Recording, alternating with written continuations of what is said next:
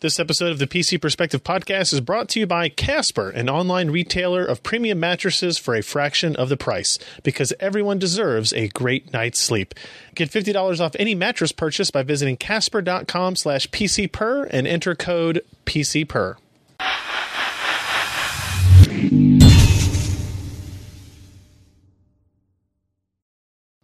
Hey everybody, welcome to the PC Perspective podcast. This is episode 402. Being recorded on June 1st, 2016. I'm Ryan Schrout. I'm Jeremy Hellstrom. I'm Josh Walrath. I'm Alan Malmontano. I'm Sebastian Peake. You know, I guess I'm recording this in the future because where I'm recording this, it is June 2nd. Yeah. So, which means I missed my credit card payment. Oh, no. That's unfortunate. So I already know everything that we're going to talk about. I've been here. I've done that.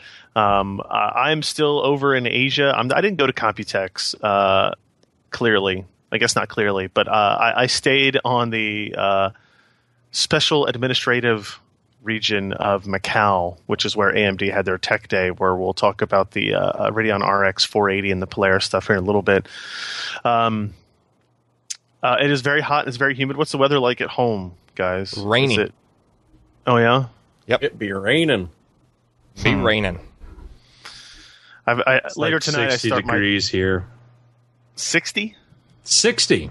It's Laramie. What do you expect? It's a heat wave. Yeah. That's true. It's hot. Melted all the snow. It was like 85 yesterday. I haven't bothered to look at what it is today. And about 120% humidity. Can you do that? Can you go above 100% humidity, or is that just called rain? No, yeah. I think it's just called rain. You can go over it. Fog. Yeah. It was a point yesterday where it was hard to see, and it's not smog. It's just water in the air that makes it difficult to see through. So we've got a lot of stuff to get to today, and we'll try to do it as quickly as possible, I guess. And as long as my internet holds up, I'll continue to kind of host a podcast here.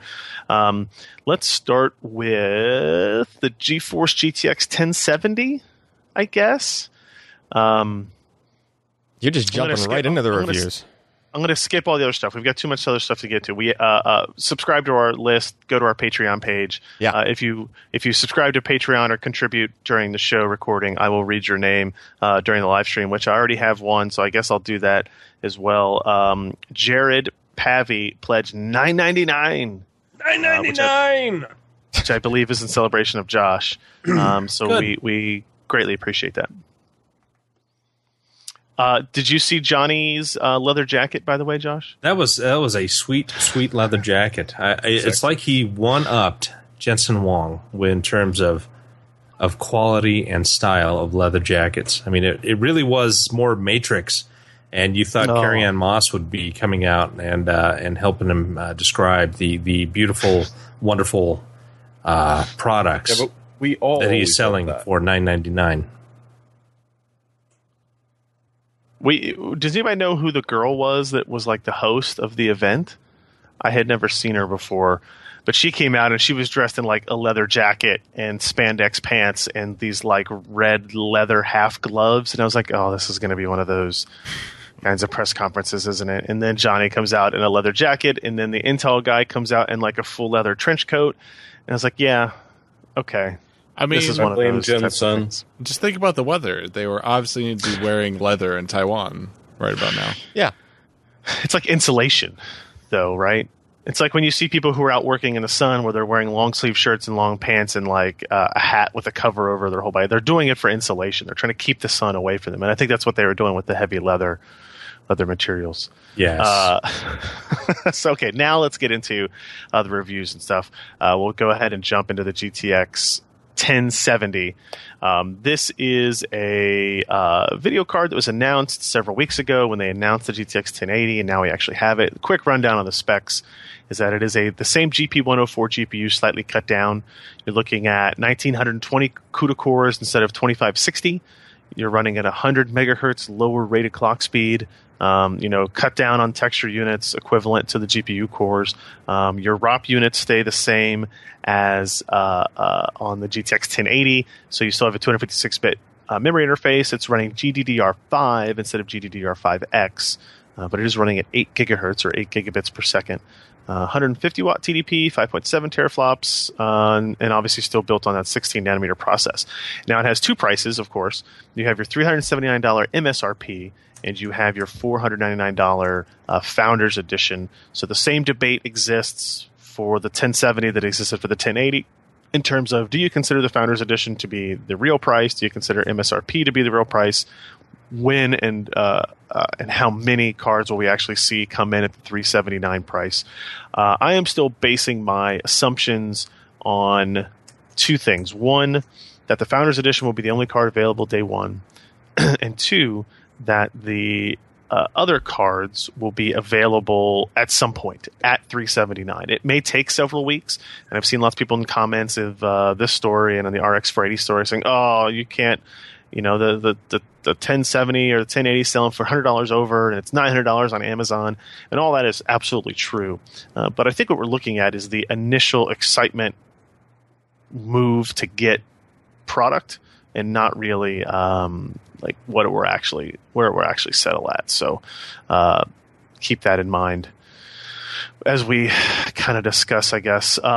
The card is identical. The Founders Edition card's the same as the 1080. No changes here. Still 1 8-pin power. Overclocking wise, I got this card up to 1987. So maybe 50 megahertz less than the GTX 1080. It's a second page there, Alan. That's pretty impressive. Again, knowing that the base clock is 1506, I think, and we were able to overclock it to a point. I think I was using a plus, what was the offset there? Plus 175, I think, which resulted in a measured core clock of 1987. So almost 2 gigahertz, but not quite 2 gigahertz. So pretty impressive metrics there in terms of headroom. Still figuring some stuff out. I didn't have a whole lot of time with this card before I left to come to the AMD event.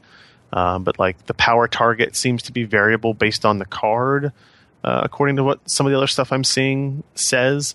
Mine was able to go up to 112%. We'll see what the card's out in the Great Wild Markets show. These are supposed to be on sale on June 10th, I believe.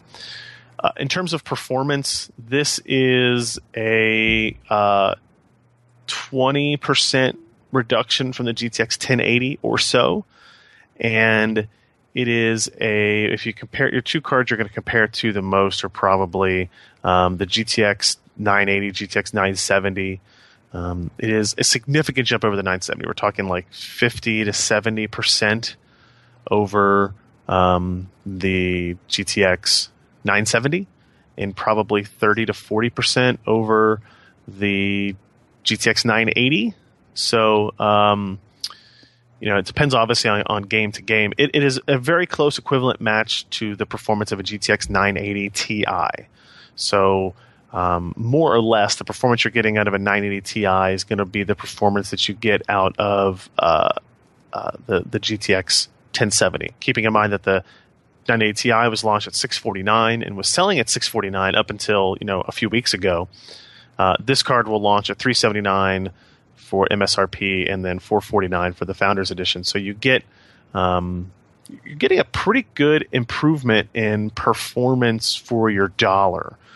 If you compare it to the AMD side, you've got like the R9 Nano is $499 and the R9 390X is $389 or so, and you're looking at anywhere from 25 to 50% faster than the R9 390X at significantly lower power. That's actually an interesting thing. If you look at the second to last page, Alan, the PC Perspective adaptive power testing or advanced power testing, I'm sorry, the first graph there that looks at Tomb Raider.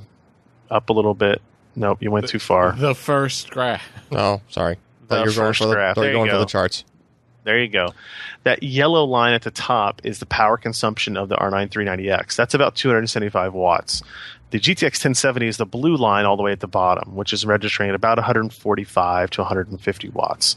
And then the GTX 970 is maybe 5 watts higher than it. It's the orange line. So you're getting, if you compare performance per watt, it's always one of these metrics people talk about. The 1070 is 50% faster or so than the 970, but is using 5 watts less power. But if you compare it to that yellow line, like it's 50% faster than the R9 390X or 40% faster than the R9 390X, and it's using 120 watts less power or something like that. So clearly, AMD at a disadvantage at this particular price point for performance like that. Gosh, and who would have thought that a process technology jump of essentially 2 generations in one shot would give you performance like this? I mean, I expected it to be better, but I honestly didn't expect it to be this much better, right? It's impressive how they've done it. Now, the same or similar process node advantage or improvement should be seen when you go to AMD's 14 nanometer with GlobalFoundries, we think. But you have to see how it is in actual and how it's realized, right? So I don't want to spend a whole lot more time on the 1070 because we have so much other stuff to talk about. But I mean, do you guys have any questions, concerns? Do you think it's pricing? We always get this group of people ever since I guess it was the 980 or was it the 780 that started it, where people assumed that this is actually a mid-range card that people are releasing as the high-end card that NVIDIA is selling for the high-end card price. But we're still seeing pretty dramatic performance improvements. Generation over generation, power improvements, generation over generation. I still think that the 1070, if it goes on sale and when it goes on sale for $379, is going to be a really, really impressive card. Now, $379 is still a lot of money for most people for building a PC, but if you're looking at VR, if you're looking at 25x14 or 3440x1440 ultra wides, the 1070 looks kind of like the perfect match of performance for those groups. Yeah, and they've got some overclocking that you can do to it as well, and some leg room. The 8 gigs of memory is good when you have the higher resolutions, or maybe you've got 3 monitors. That would be kind of a nice update. Certainly, you don't have SLI or crossfire issues with a single card that is this much faster than, say, the 970 or the 390X. These are all big positive things for NVIDIA. It seems like it's a well-designed part. The engineers did a good job in getting clock speeds up as high as they have. Certainly, we're not seeing 2 gigahertz on most models, but 1500 megahertz up to 16.5 is you're getting some pretty good throughput. So it's a tempting product. When you look at the $379 price point. But, of course, you have to wonder, how quickly are we going to see the partner designs on June 10th that will be at that point, rather than the $449 Founders Edition, which will be probably the most common. And then the second thing you have to ask is, how good will availability be for the next month after that? Will they be able to supply the market with all of the demands? Because $379 is a much easier pill to swallow than $699, $599 of the 1080. And then we have another variable that gets thrown in, and we can talk about that later. But I was sniffing around. The cheapest one in stock on Amazon for a 1080 was $924 US. Yeah, but that always happens. Yeah, that happens. It always happens. And I'm just looking at it going, geez. I mean, here's what Canada's I would say about that. Canada's going to be hurting. Don't pay attention to Amazon prices that are sold through resellers. It's like eBay pricing, essentially. Yeah. Pay attention to Newegg when they get them in stock. What are they selling for? They don't. I had a tweet last night from somebody that there were some Zotac ones that were in stock, and I don't remember what they were priced at, but they weren't $800. It's there always were some MSI ones this at the about beginning. 2 hours ago, and they were $699. Not bad. Yeah, but they were sitting around about the same time, and I couldn't find a single one in stock on Newegg anywhere, which is not shocking, right? This early in the game, That's not shocking. But the other thing I'm trying to do is keep an eye, because up here in Kazakhstan, it's not going to be that price. So I'm just sort of keeping an eye on what the pricing is doing down there, because we'll be delayed by about a month. That always takes longer for supplies to get up here and then for them to sell. Because, I mean, the 1070 is... I haven't been tempted to go NVIDIA in a long time, and looking at what this thing's doing and the theoretical price, that's pretty damn impressive. Looks like on Newegg there is an MSI 1080 for sale in stock. Ooh. How much is it? $699. Is a Founders Edition? Probably. Click through. Let's look. Yep. Yep. As expected. Yep. Pretty much. So, I mean, you could have a valid argument about whether or not that's a good price, right? That the Founders Edition may be overpriced still, but at least it's MSRP. At least it's what they said it was going to be. Right, right. And if there's a silver lining here, let's look on eBay. It's that this higher price has slowed down demand so they can actually meet it. And people will quit complaining, hey, this is a paper launch. I mean, I mean, keep in mind, like, I don't want to get too much into business school with you, but that's their goal, right? Their goal is to perfectly match price to demand so that they're selling everything that they produce. They don't want to have stuff on a shelf, and they don't want to have people angry that they can't buy the product. And so it sucks that they are raising the price essentially to gain access to their products, but it's the same mentality that everybody has, right? We'll talk about the $1,700 Broadwell E processor, where clearly Intel has a lot of very intelligent people on their staff, I'm told, that justify that $1,700 price to a specific audience, and that they will sell what they make, or either that or they don't care. But NVIDIA definitely cares. So, and I think the same thing will happen with the 1070. I have a feeling that there will be more demand for the 1070 than there is for the 1080, just because, you know, you're saving $120 or $220. I'm sorry, on just like MSRP to MSRP. So, we'll see how that goes, and it's something that we will keep track of moving forward. It's kind of like the stock process or the stock state, I guess. Let's quickly jump over to Josh here, where he's going to tell us a little bit. I think we need to do a separate discussion about this sometime, and maybe get some of the ARM guys on with us, Josh. Sure. But give me a high-level overview of what ARM talked about a few weeks ago and what it means. You know, I drank so much in between then and now that I just can't remember a damn thing. Yeah, I know that. So can we move on? No. Okay. So anyway, ARM announced multiple products. The three big ones are the A73, the Cortex A73. It's a new processor technology architecture that is aimed at providing higher peak performance, better performance, and lower power consumption than the previous A72. Now, the interesting thing here is that the A72 was designed by the folks in Cambridge, and the A73 is actually by the design group in France. And so there are some significant architectural differences. Like the A72 is a 3D code and I believe 3-wide architecture.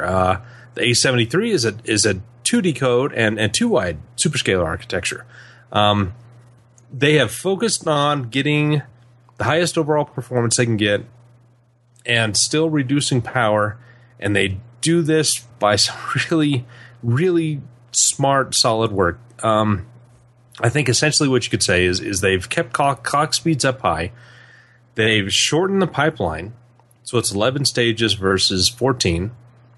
They've kept clock speed again up there. I think I already said that. Anyway, and they work to really dramatically squash any kind of bubbles that go through the pipeline. So say you've got an instruction and you want to execute it, but it's waiting for something else to come through, and that instruction causes kind of a bubble in the pipeline where nothing is really done because there's an instruction waiting for more data to come in. So they've worked extensively on the front end to get that down.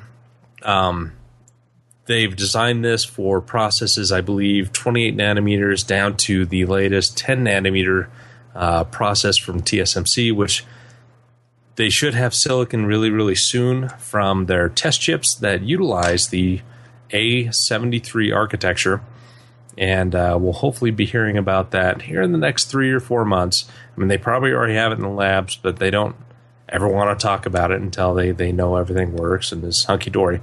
So it's not a huge jump, but it's a significant jump. So you're looking at 30% less power. For similar performance, you're looking about 15 to 20% more performance, the same power. When we're talking about workloads that the average mobile user is doing, which is increasing and increasing over time because there's more and more applications, more things they want to do. We're going to have cameras on cell phones that are more than 20 megapixels. People are going to do 4K video on their cell phones. And you've got to do a lot of these things, and it requires a lot of processor power. And plus, these phones are just getting thinner and thinner, and so the thermal envelopes are shrinking. And they've got to try to match next-generation type performance, but still not going over this thermal envelope, and being able to enable the manufacturers to make thinner and more interesting-looking devices that will sell through well, and people want to pay these premiums for. And so you can go into the article. I mean, there's a ton of stuff that they did. To just the Cortex A73. Then we talk about the G71, the Mali G71. It's their next-generation graphics technology. It, again, I mean, if I could kind of wrap things up, and I won't exactly, but ARM is doing more with less. When you've got products that comprise billions of transistors, there's a lot of room for optimization and improvement with that many transistors. And so this is what they've done with not just the A73, but the G71. They've simplified some things. They've made some really, really smart moves, and they're optimizing the overall efficiency and the throughput of these products. So for like the G71, they've converted everything to quads, and it's still a Tyler architecture, which, as you well know from the old VideoLogic days and I think I can't remember who else has Tyler. Imagination Technologies, obviously, who is VideoLogic. That it's highly memory efficient because they're so aggressive in culling of pixels that don't have anything to do with the final frame of the scene, and so they also have they take workloads, they put them into quads. And the nice thing about these quads is you can rearrange when those are executed. That's a thing called clause. I think clause intervention. I can't remember exactly. There's many, many, many words in there. But the thing about quads is that all the pixels and the instructions there, they will have data that is adjacent to each other in main memory or cache memory. And so there's not a huge amount of memory bandwidth required to be able to handle the data needs of these quads that go through the instruction. It's going to be next generation. It's Vulkan compliant. It can do OpenCL up and down, 2.0 and below, OpenGL 4.0 and below, OpenGL ES 3.0 and below. So it can handle all of these things. They've thrown out some other stuff like some texture compression technologies that haven't been used in ages, and so they've really optimized the product. They've shrunk it down. They've thrown out everything they don't need. They've really taken a look at the workflow, how they could get all of the data and the memory accesses as low as possible. And this is the use of the quads and the claws functionality. You're going to see these things scale up to 32 cores. In a premium architecture, so the A73 Cortex, the Cortex A73, can do big little with the A53, I believe. Yeah. And so you can have 8 cores there, and then you can have up to 32 graphics cores, which each have their own amount of cache. When you have that many cores together, your overall bandwidth increases. So it's going to be a higher-powered product for these premium phones, but you're going to get performance that is about at the level of a discrete mobile graphics chip on a 2015 laptop, which is pretty significant. when you're considering something that is 1.5 watts and below in overall TDP. The final thing is the CCI 550, which is the new next-generation interconnect. Now, the thing about that is it provides the heterogeneous computing, the flat address space, the shared address space for memory, all these things that allow the CPU and GPU to interact more efficiently because it doesn't have to copy data back and forth from kind of their protected memory areas. All these things together, they're working to get it on 10 nanometer. First products should be manufactured by the end of this year, and they will be available by 2017. Now, there's a ton of information in there. It's like 32 charts and 4 pages worth of typing. So go check it out if you're the least bit interested in mobile technology, because there's a ton of stuff there. And ARM is being really aggressive, especially when we consider that Intel is essentially dropped out of the ultra-mobile market, the sub-1,000-milliwatt market. We'll see what happens. I've got my own theories about why ARM is doing what they do, and we can go into licensing and stuff, but that just is a whole different ballgame. Was that just like one giant run-on sentence? You're muted, Ryan. Ryan, unmute. Damn it. Am I unmuted now? Yes. So all the witty commentary I had throughout your discussion wasn't coming through, huh? Nope. It did. We were just ignoring you. That's what I expected, actually.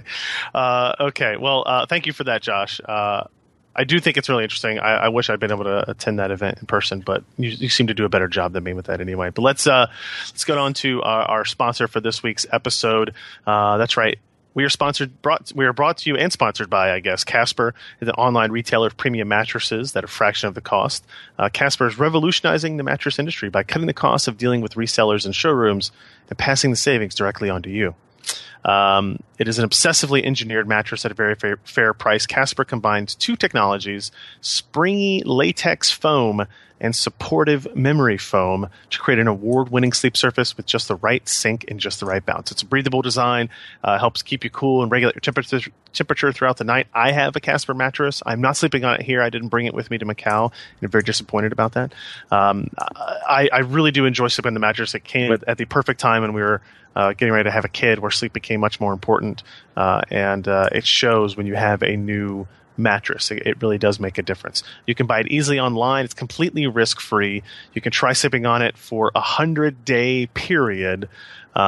Free delivery, painless returns within a 100-day period, so you don't have to lie down on a mattress in a showroom where, as we all know, statistically, lying on a bed in a showroom has no correlation to whether it's the right bed for you. I know we all know that. Casper mattresses are made in USA, and you get free shipping and returns to the U.S. and Canada, Jeremy, and Canada. You can get a Casper mattress for $500 for a twin or $950 for a king size. Comparing this to industry averages, that's a pretty outstanding price point, actually. And you can save an additional $50 towards that mattress purchase by going to casper.com/PCPer and enter the promo code PCPer. That's casper.com/PCPer, promo code PCPer. Terms and conditions apply, as they usually do in life, and we thank Casper for their support of PC Perspective. All right. Hopefully next year they'll deliver to Macau. Yeah. That way you can return it right after you're done. I doubt I'm going to be back here next year. I mean, never say never, but I don't know. So let's talk about the next major review that came out. Intel launched kind of a long-awaited Broadwell E platform. Excuse me as I switch over to my show notes so I can click on a link here. The Core i7 6950X is the new flagship enthusiast class processor from Intel. It's based on Broadwell E. It is a 10-core, 20-thread CPU. Impressive specifications for sure. It has, let me see, where are we at here? It is a 3 gigahertz base clock and a 3.5 gigahertz turbo boost clock, 10 cores, 20 threads, 25 megs of cache. And then it still has 40 lanes of PCI Express 3.0. It has 4-channel DDR4 memory controller, 140 watt TDP, and it uses the same socket that Haswell E uses the 2000 LGA 2011 V3. So I won't say any, most X89 motherboards should be able to support the Broadwell E processors with a UEFI/BIOS update of some kind. Now, there's other parts as well. The 6950X isn't the only part. It's the highest end part. You have the 6900K, which is 8 cores, 16 threads, slightly higher clocks. You have the 6850K, which is 6 cores, 12 threads, and slightly higher clocks above that. And you have the 6800K, which is a little bit lower clocks than the 6850, and it is also 6-core, 12-thread, but it is the processor that reduces you from 40 to 28 lanes of PCI Express, and other than that is, you know, slightly less cache as well, but otherwise is a very equivalent processor platform-wise. So I'm going to talk about the price last because it's the part that is most upsetting to me, and I'm going to talk about the impressive stuff and the new stuff first. The only processor we got in was a Core i7 6950X, so I only have the top end of the Broadwell E stack.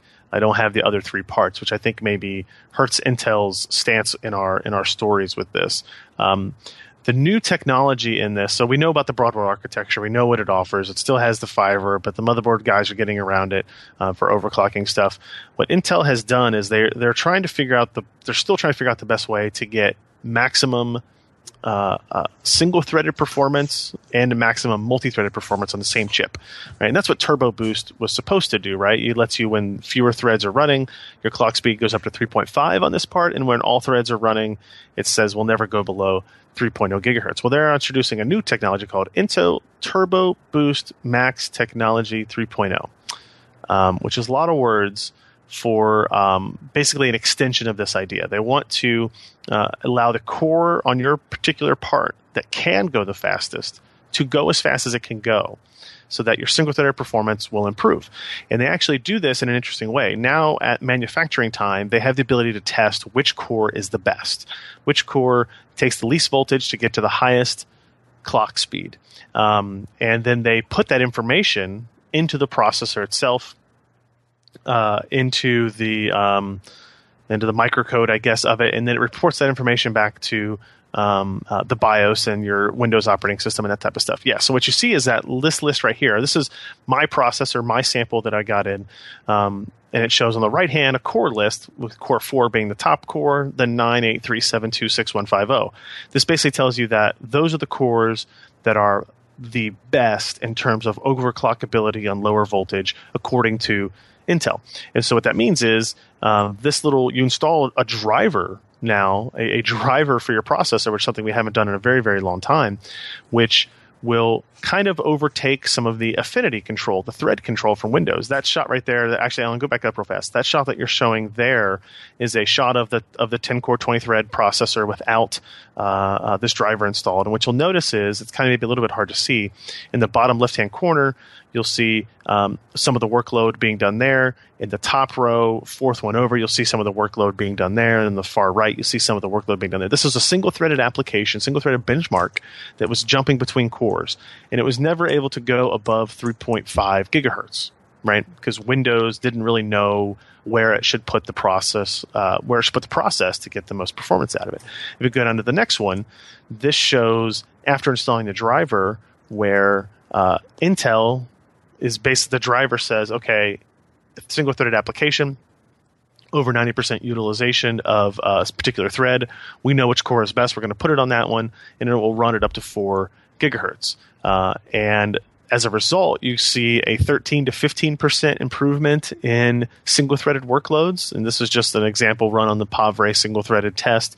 And that's actually really significant if you think about it, right? The fact that we haven't really seen single-threaded performance improvements jump very much generation to generation. Now you're getting this in the same processor with the installation of this driver. It's a pretty interesting idea, and they should call it parental control. As in the okay, yeah, kid, pick a seat and stick with it. And some of the benefit is because it's not jumping between, it's not doing the thread hopping. But it is the fact that it's like Windows doesn't know today, at least Windows doesn't know which core is the best core. Now, the idea is that Intel wants to get that information into Windows, and they want to integrate this as part of Windows 10 so that it will recognize which cores are best and kind of handle threading accordingly. And it appears that will be before the end of the year, we'll have that in Windows 10. But this driver for Broadwell E does work on Windows 7 and 8.1 and 10. So if you have an older OS, you can still take advantage of the technology. It's still the same processor pack socket, but the package is a little bit different. We got in the Asus X99 Deluxe 2 motherboard and some Corsair Dominator memory to help us go through the testing.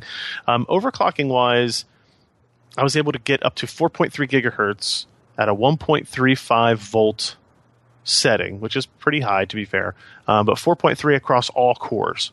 So despite the fact that you have this driver you can install and it will run single-threaded applications, X performance level faster. Obviously, if you go through the manual overclocking side of things, you can get even faster than that. Now we're talking 4.3 not just on one thread but all the threads, which results in a up to 24% increase in multi-threaded performance on this processor. So I like to just say that if you're getting, the base, the typical, that's 3.4 was where all the threads would run at before overclocking. So we're talking about a 900 megahertz difference for 10 cores. We're getting a 9 gigahertz overclock on this processor. Does that math check out by you, Josh?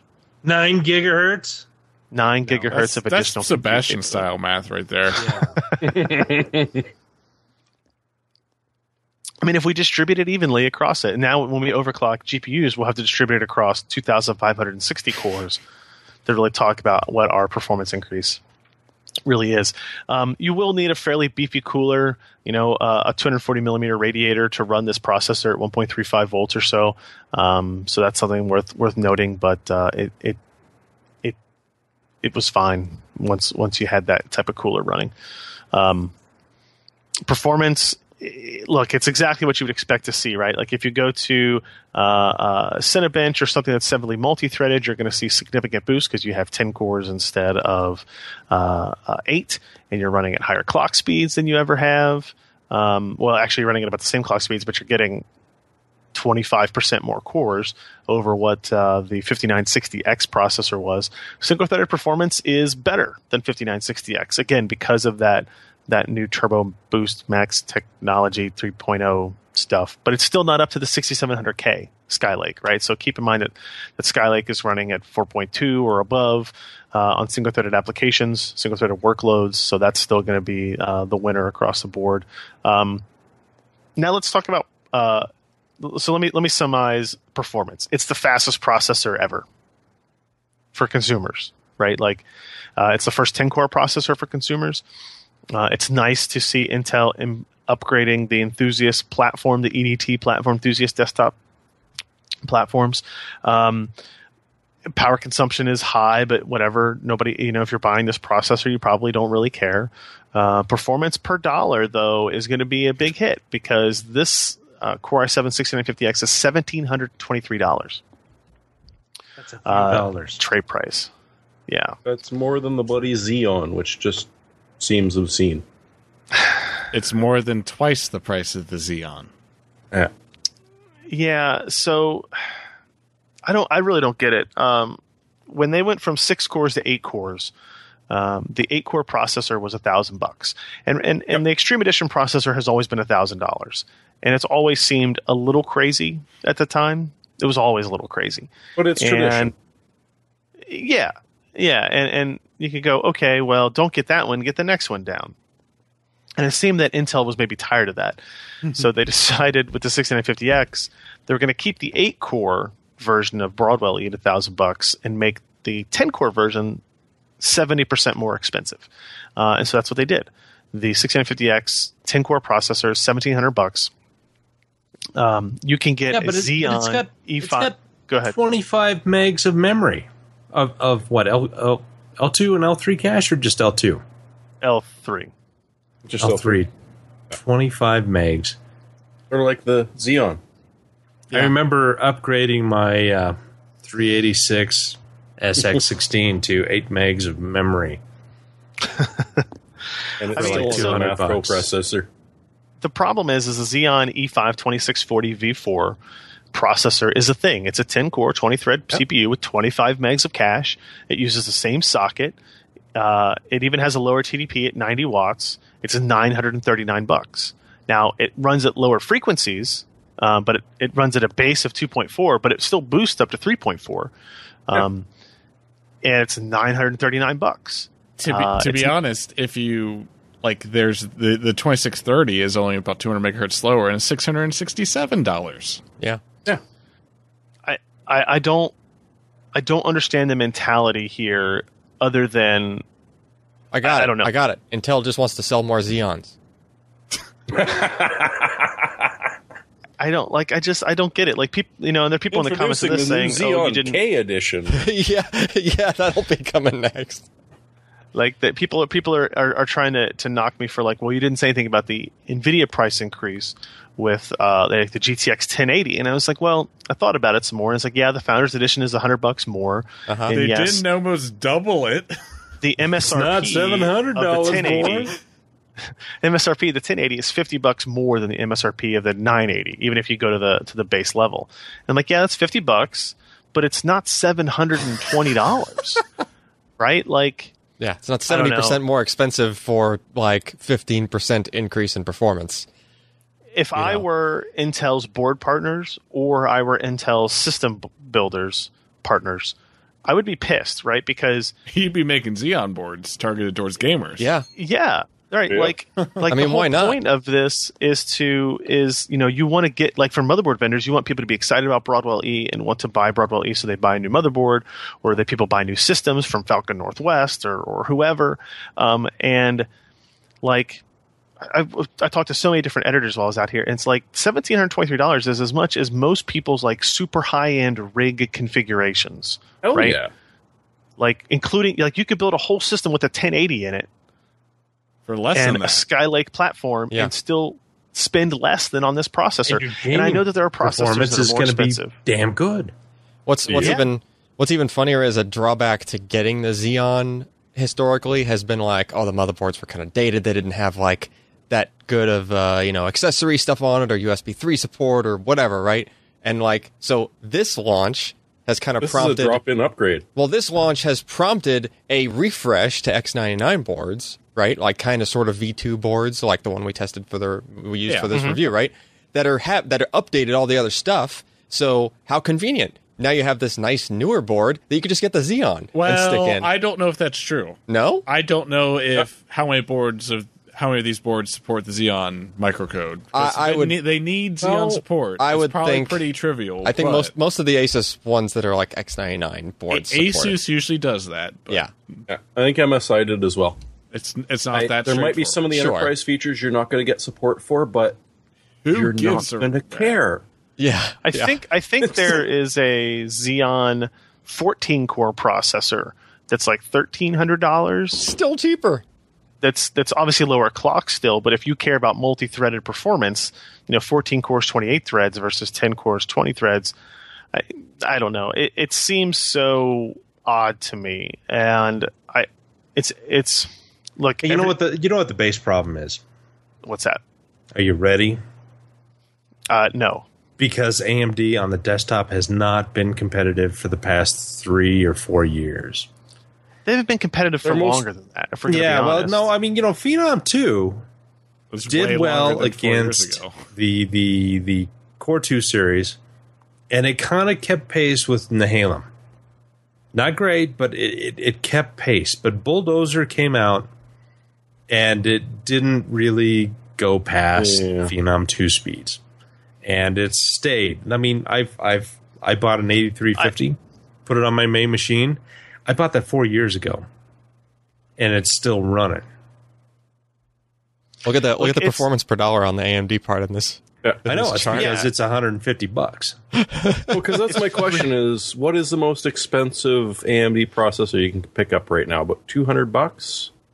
Well, the 9500 series is about, what, 220? And that's the 4.7 gigahertz to 5 gigahertz product. But you need supercooling for that, and you need to have a motherboard that will support that kind of TDP.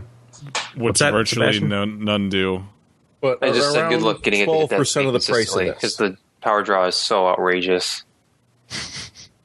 VRMs don't know what to do.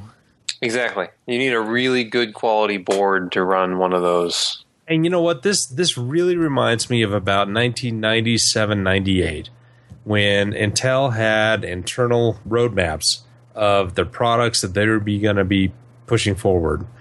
And this was before K7 was released.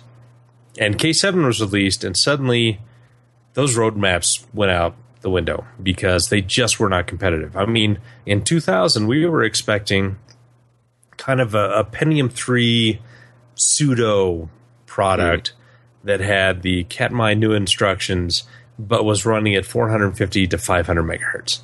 And we know that by 2000, we had hit the 1 gigahertz barrier because AMD had pushed forward. Intel had responded. AMD pushed forward again, and Intel responded. And we had this huge amount of growth from, you know, we essentially doubled clock speeds in a 2-year space when AMD released the K7. I mean, and Intel introduced the Pentium 3. They went up. They had problems, of course, at the 1.133 megahertz, 1.33, whatever. The one where the Kyle and the rest of the guys said, when you run Linux compiling code, it breaks. And they didn't actually sell any of those parts. But anyway, it's the same thing. Yeah, Intel just has not felt the need to innovate because they had no competition. So what they did is they've improved their process technology. They've done some IPC improvements.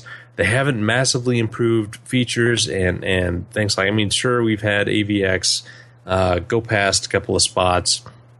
But, you know, if you look at previous 20 years of advancements, this has been really slow in the past 5 years.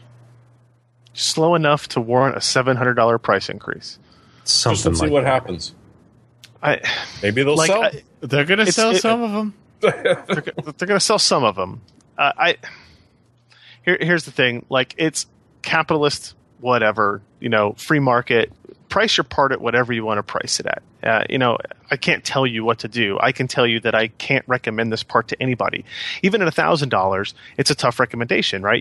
I always have to caveat this with only buy this if you really want to use the multi-threading capabilities. This isn't going to improve your gaming. This isn't going to improve your day-to-day tasks, right? If you are really, really need that type of compute. And now it's like, well, now if you really, really need that type of compute, kind of, I still don't want you to buy that part, right? Like that you're paying 70% more for 25% more cores running at lower clock speeds. So your performance may not even be that much different depending on your workload.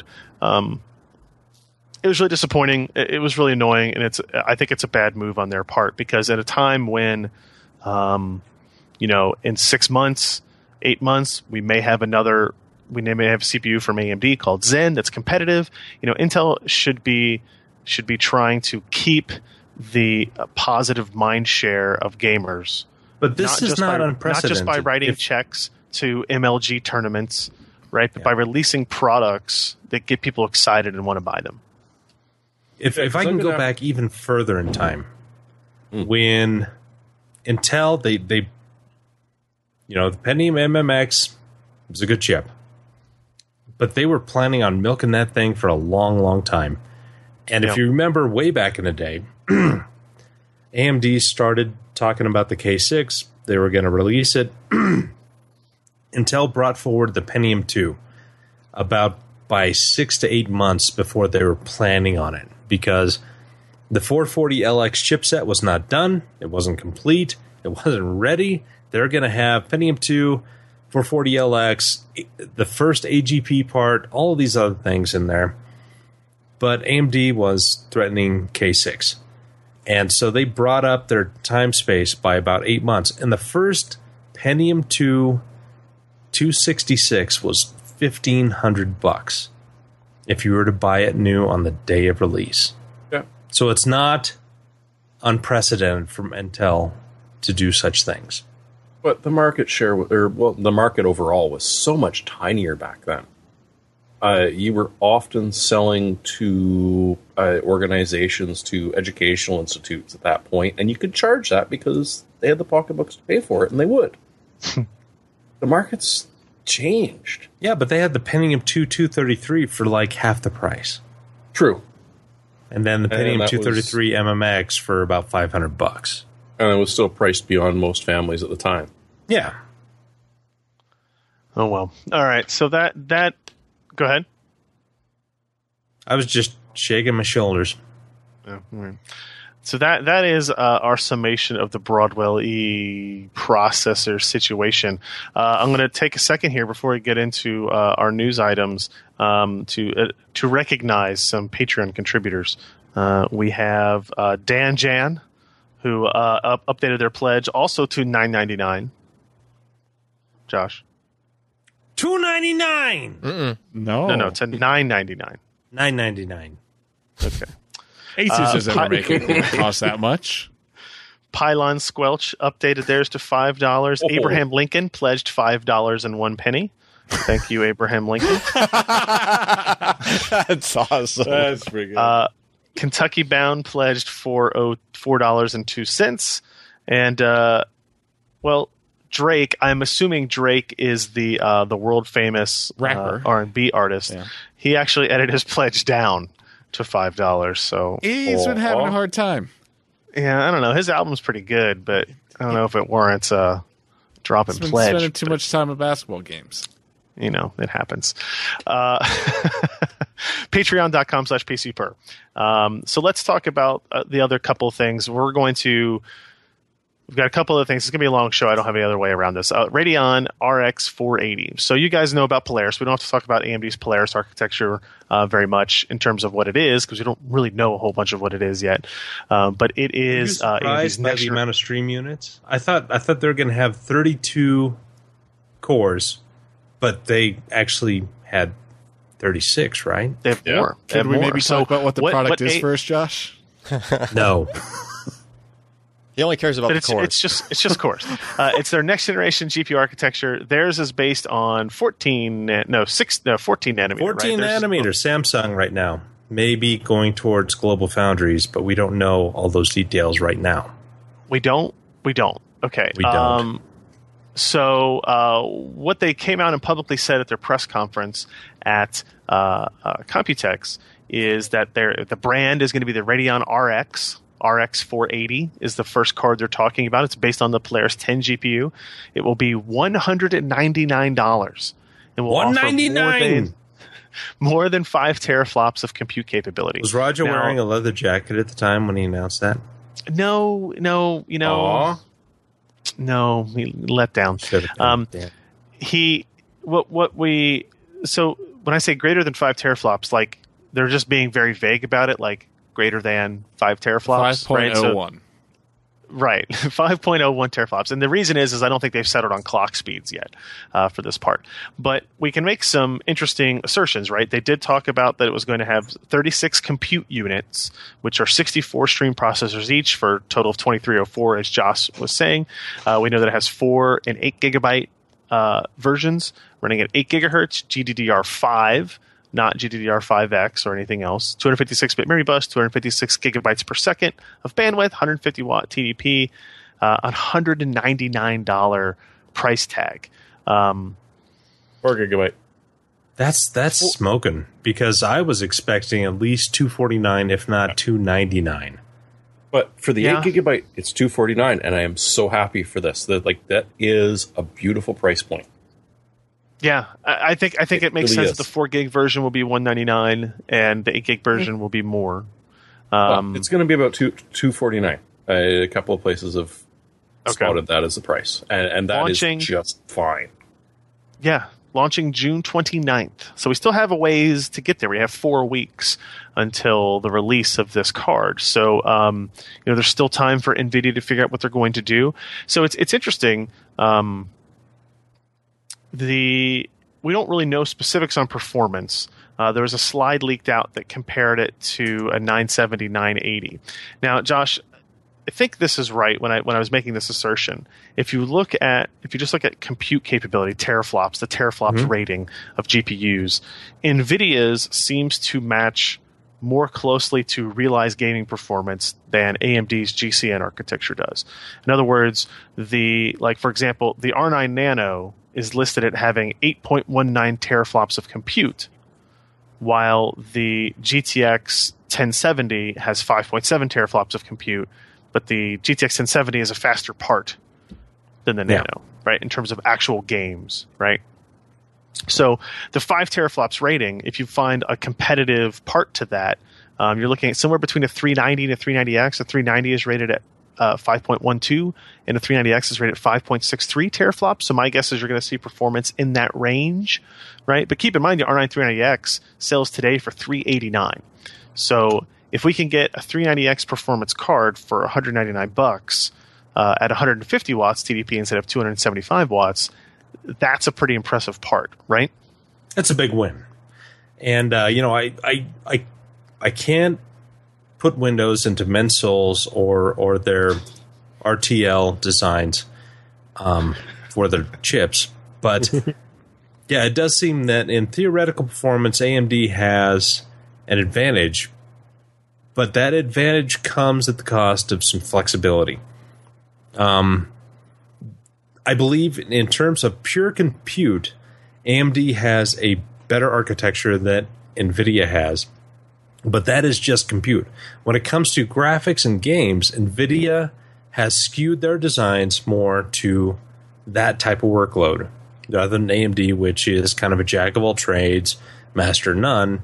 NVIDIA is more like, I'm going to be really fast at games, and I'm going to be mediocre and so-so to actual compute, because at this point in time we don't see GPU being as big as we had originally hoped it was a couple of generations ago. Yeah, true. And they've got the economics and whatnot to back that decision up, because they know how many cards they sell to professional people that actually utilize GPU and OpenCL and those type of workloads.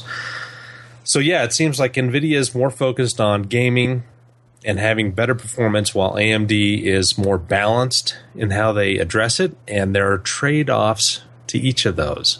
So, actual numerical throughput, if you could do a simple shader through that, that will measure the damn arithmetic going on that chip, AMD is going to have an advantage there. But in pure gaming performance, NVIDIA has really skewed their designs towards that. Yeah. The assumption here is, if you want to put it on NVIDIA terms, is this will be performance somewhere between a 970 and a 980, maybe a little bit closer to a 980.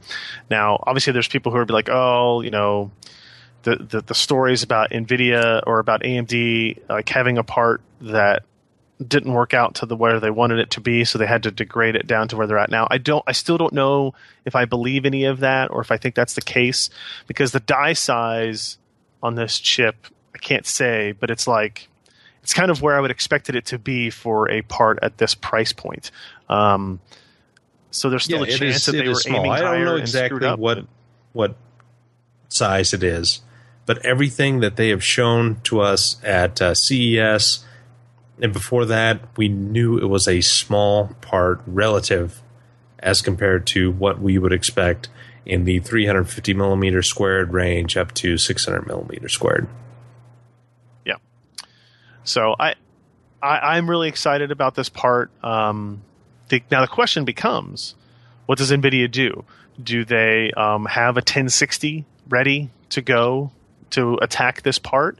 Are they willing to go down to that price point? Are they just going to, reprice their Maxwell components, to kind of maybe undercut this? Maybe you sell the 980 for $199 now, which is going to be, if they do that, that's a hell of a deal.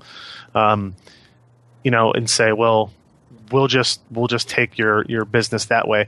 And I think it's pretty clear that even though we're 4 weeks away from launch, from release of the RX 480 and whatever other parts they may have, The intent with releasing this information this early, this price point, and this kind of general vagueness on performance is to prevent GPU sales across the board.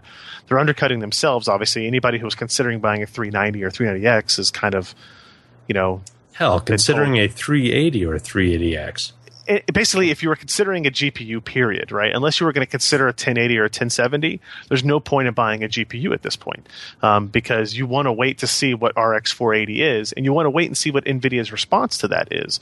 So if you were going to buy a 980, a 970, if you were going to buy a 380, 390, a Nano, a Fury X, you're just sitting there waiting, right? So we have this 4 weeks of interesting time period where nothing's going to happen except 1080s and 1070s are just going to be selling and selling and selling for whoever wants to buy that. But it'll be an interesting summer. It appears to be. So yeah, we like interesting summers. I mean, you know, I'm give or take. It's all right. Because you like vacations and you don't like to write. Josh, let's talk real quick about another thing. AMD introducing their 7th generation APUs. While you do so, I'm going to go find another water because I need another water. You're thirsty. Because it's so humid there, right? It is. Even just like window, open the window and like stick your tongue out. The window is like triple paned and it's still like I feel the heat coming in through it. So that's really nice. Proceed. So anyway, AMD also announced their Bristol Ridge APUs. Now, we had known the code name Bristol Ridge for quite some time. We thought that they would be more associated with the AM4 platform, namely the new motherboards that will support not only Bristol Ridge, but the Summit Ridge, which is a.k.a. Zen. Well, it turns out that this is a little bit different than we were expecting. So Bristol Ridge is based on Carrizo, and it's heavily based on Carrizo. There are very few major architectural differences between Carrizo and this, what they call the 7th generation AMD A-Series APU, otherwise known as Bristol Ridge. So it's still a 2-module excavator, which means 4 cores. It's a 8-core GCN architecture. It's GCN 1.2, same as Carrizo. And you think, well, what's the big difference? And the difference is actually a little bit more than you expect. First, it's a slightly different and more advanced 28 nanometer process. So in terms of the power applied to the transistors, you're going to get, 15 to 20% faster transistor switching speed. So it's going to be running faster instead of the, 2.1 to 3.2 gigahertz clock range of Carrizo. You're getting 3 gigahertz to 3.7 gigahertz. It's a major, major jump in raw clock speed performance across the board. They've done this again by process. They have a multitude of power saving and really fine-grained voltage and clock controls throughout the entire design. So, you're going to need to read the article to get it all, but they have AFVS, which, God, again, there's so many damn names for this stuff. And most of them are coming out this week, eh? Yeah. But, and then there's BTC, which is boot time calibration, which does some interesting mathematics. When you boot it up, it takes a look at the power supply, it takes a look at the chip, it sees how electricity is flowing, and it can determine a lot of things so that it reduces the guard band of these chips. So a guard band is essentially... Okay, we know that I'm great at explaining these things. So we have got we got 100 chips, let's say. And we know that they can go from 1.3 volts and work perfectly fine, but we have an X amount of chips that won't do that. But if we take it up to 1.4 volts, all of them will work fine. And so the guard band is that you apply a certain amount of voltage so that all of these chips can perform as expected. But with BTC, it measures directly the power supply, and the chip, and it says, you know what, this is one of those chips that can actually do 1.3 volts, and it's going to do perfectly fine. And so it's allowing each per chip the most efficient use of power. And there are like 5 different things that AMD is doing to increase clock speed, to increase the overall boost time, but yet decrease the power consumption of these Bristol Ridge chips. And the nice thing about these technologies is they can go into next generation products without a problem. So we're seeing on average about 15% increase in performance, about 30% decrease in power consumption. And so these are almost a next generation chip without having to go to a next generation process technology, namely 16 nanometer or 14 nanometer. FinFET. These are still 28 nanometer, high K metal gate, bulk silicon products.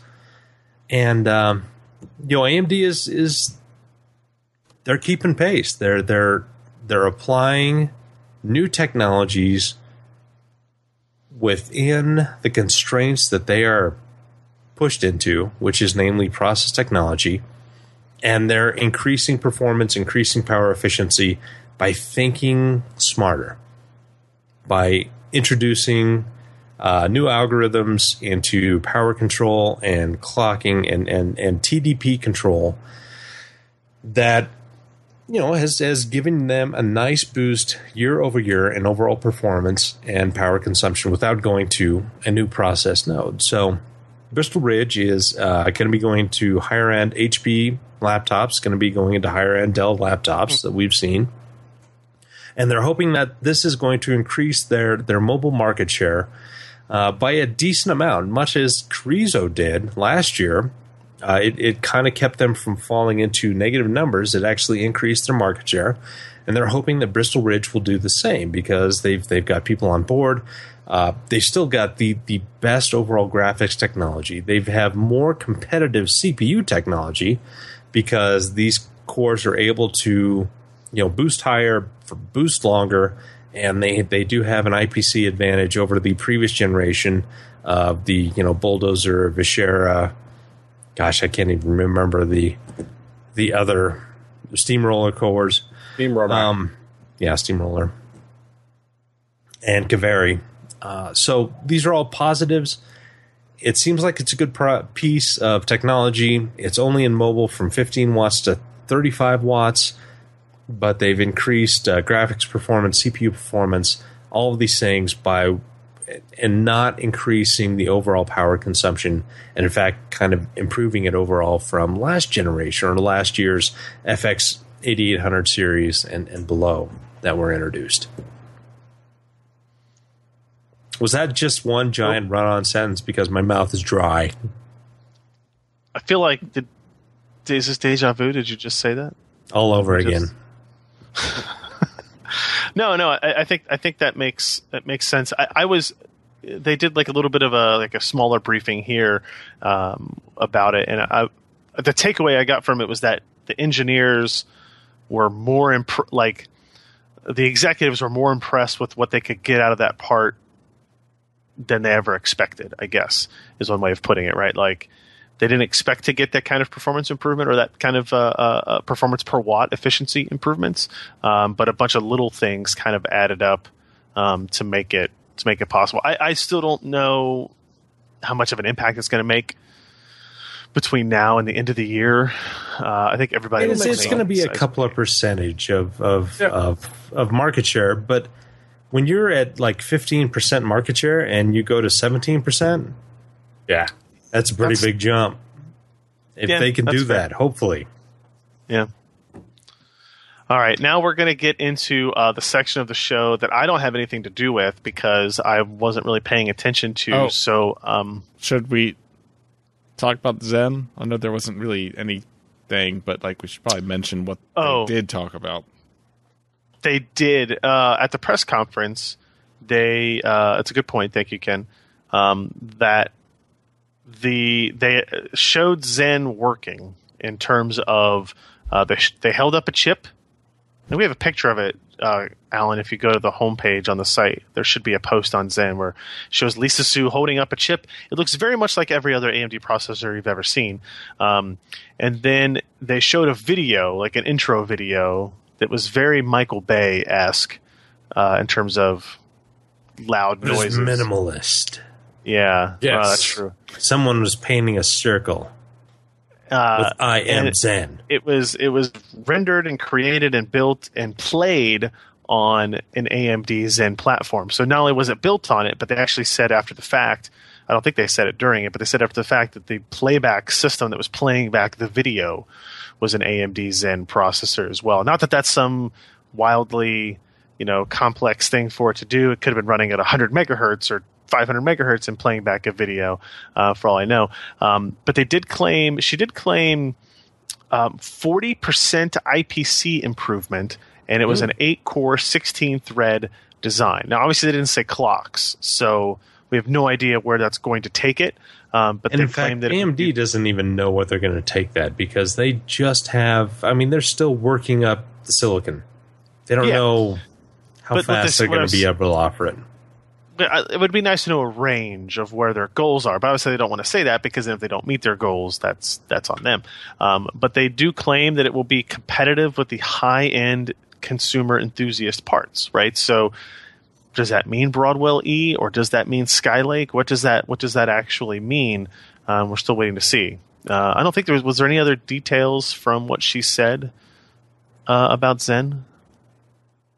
I don't think so. No. They didn't even show us the pins on the backside, so we don't know the exact number, though.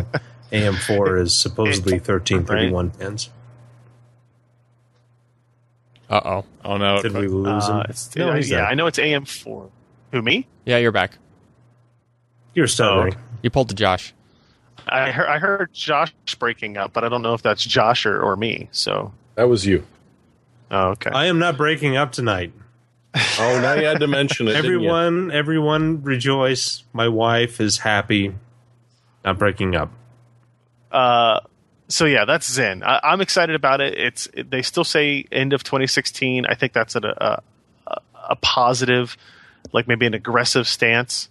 And they got a lot of work to do in between now and then to get it out by Q4. But they did say they're going to release it to enthusiast desktops first. Enthusiast desktop. And then server, and then mobile, right? So whenever it comes out, we'll get it first. And I guess that's what matters to me.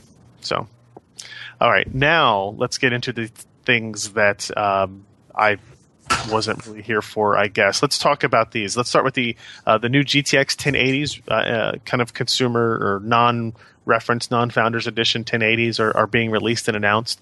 ROG Strix. Yeah. Ooh, what's interesting about this card. One? That's a nice looking card. It's sexy. Is it enormous?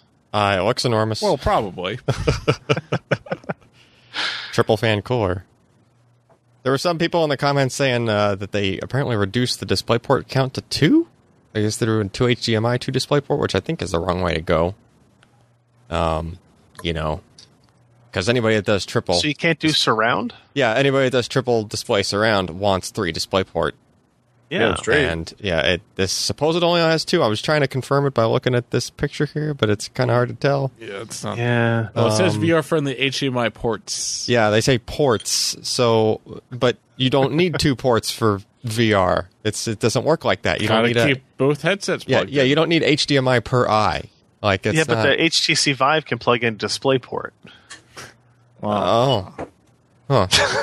Well, okay. Actually, it can? Yeah, it can. Oh, I didn't know that. Yeah, it can. Interesting. Yeah. Well, then you really don't need the 2 HDMIs. All right. Well, that's why this one is not branded VR ready.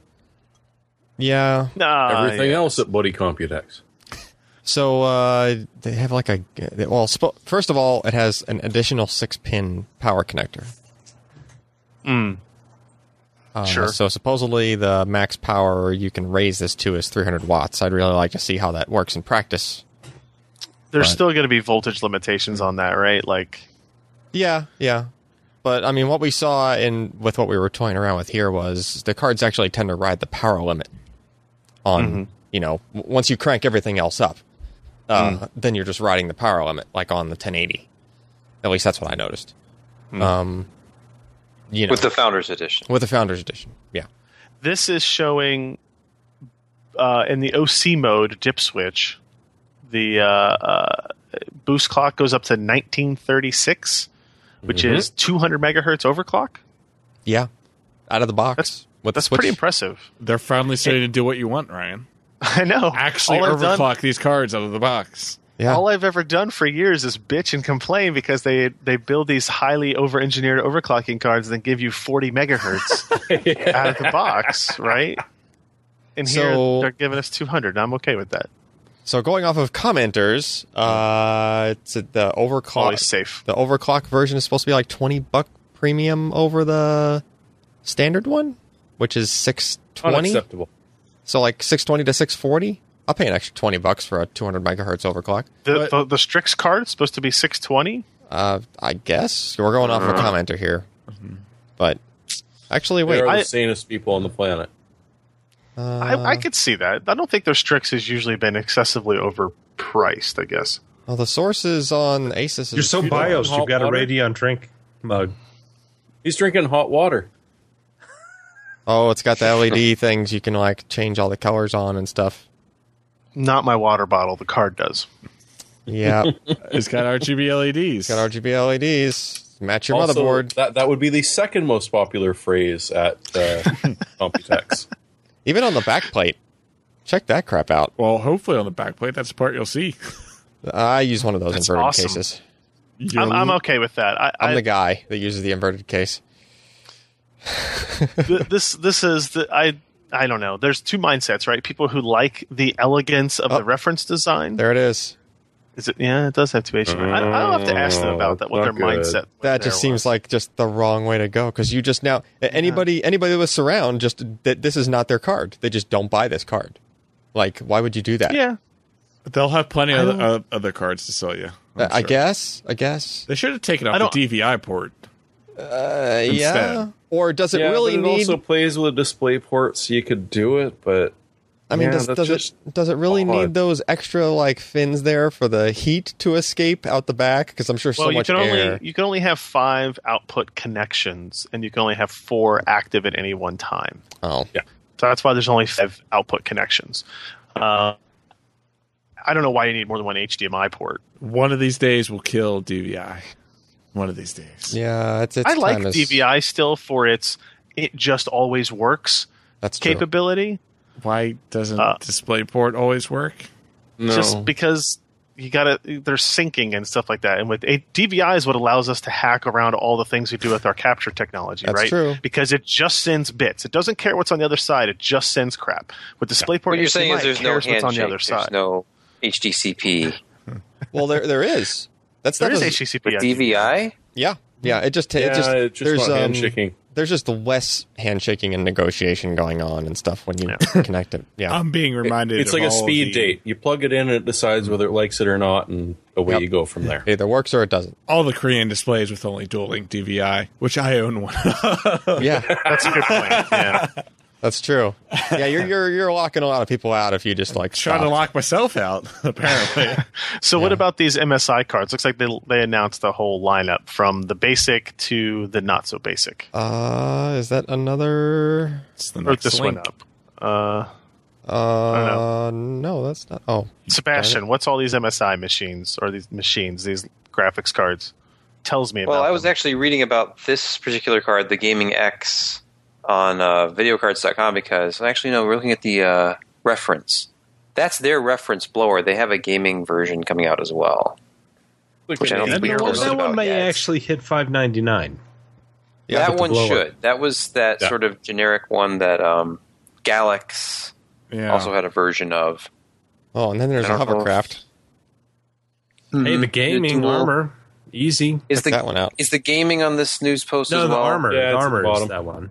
Gaming the Gaming below. X is the red one at the bottom. Oh, there's the 290X. What is interesting about the gaming is that the people at hardware.info have been posting pictures of their power and temperature test results from their upcoming review.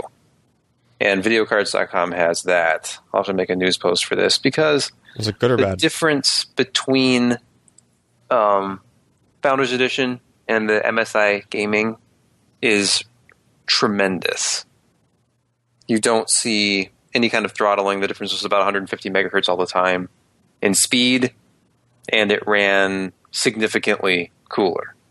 So once these presumably lower cost third-party cooled versions of the cards come out, there might be a very different opinion of the Founders Edition. Yes, it looks really cool, but what if there are cards out there that have greater overclocking headroom that run at a faster boost clock all the time and give you a huge performance boost for less money?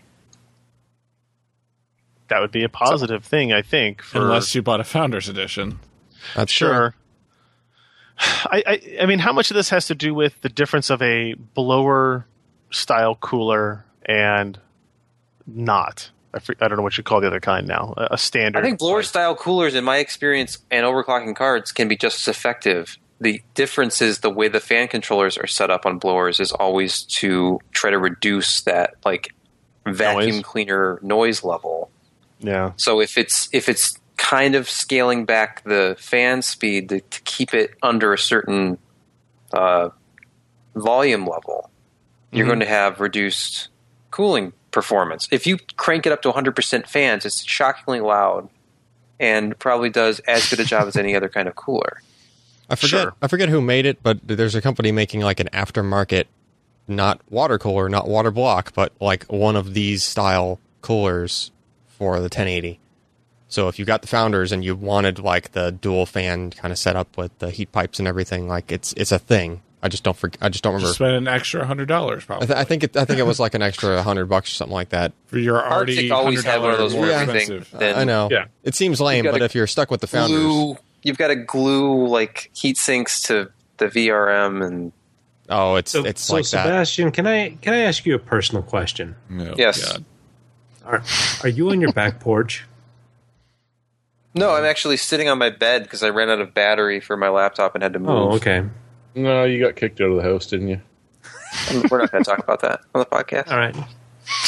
Also on that list, looks like they announced the MSI Seahawk, which is the water-cooled kind of version thing in combination with Corsair.